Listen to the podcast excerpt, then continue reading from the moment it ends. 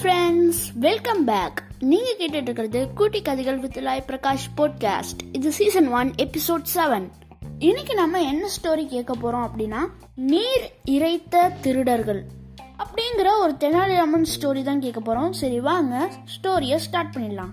ஒரு நாள் தெனாலிராமன் அரண்மனையில இருக்கிற எல்லா வேலைகளையும் முடிச்சுட்டு அவரோட வீட்டுக்கு நடந்து போனாரு. பக்கத்திலேயே நாலு திருடங்க தன்னுடைய வீட்டையே உத்து பார்த்துக்கிட்டு இருந்ததை தெனாலிராமன் கவனிச்சாரு. திருடங்க அவரை பார்க்கறதுக்கு முன்னாடியே தெனாலிராமன் தன்னுடைய வீட்டுக்குள்ள போனாரு. தன்னோட மனைவி கிட்ட ரகசியமா நம்ம வீட்டுக்கு திருடங்க வந்திருக்காங்க அப்படின்னு சொன்னாரு. நீ சத்தம் போடாம நான் சொல்றதுக்கு ஏத்த மாதிரி நீ பேசினாலே போதும். அப்படின்னு தென்னாலிராமன் தன்னுடைய மனைவி கிட்ட சொன்னாரு. உடனே தென்னாலிராமன் வெளியில இருக்கிற நாலு திருடங்கள் காதலியும் கேக்குற மாதிரி சத்தமா பேச தொடங்கினாரு. நம்ம நாட்டுல இப்ப ரொம்ப திருட்டு நடக்குது.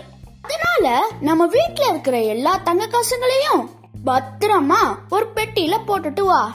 நம்ம அந்த பொட்டிய நம்ம கிணத்துக்குள்ள போட்டுடுவோம். அப்பதான் நம்ம வீட்டுக்குள்ள திருடங்க வந்தாலும் வீட்டுல எதுவும் இல்லைன்னு எடி பார்த்துட்டு திருப்பியும் அந்த திருடங்க போயிடுவாங்க. அப்படின்னு தென்னாலிராமன் சத்தமா அந்த திருடங்களுக்கு கேக்குற மாதிரி கத்துனாரு. உடனே தெனாலிராமன் ஒரு பொட்டி எடுத்து அதுல நிறைய தங்க காசுகளுக்கு போடுறதுக்கு பதிலா நிறைய பெரிய பெரிய கற்களை போடுறாரு. அத போய் கிணத்துல போடுறாரு. தெனாலிராமன் பண்ற எல்லாத்தையும் ஓர அந்த நாலு திருடங்க பாத்துக்கிட்டு இருந்தாங்க. திருடங்க அவங்களுக்குள்ளேயே பேசிக்கிட்டாங்க.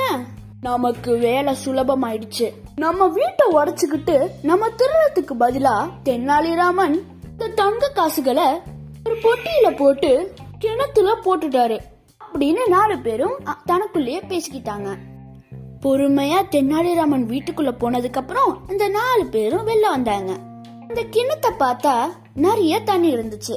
இந்த நாலு பேர்ல யாருமே கிணத்துக்குள்ள குதிச்சு பொட்டியை எடுக்க முன் வரல.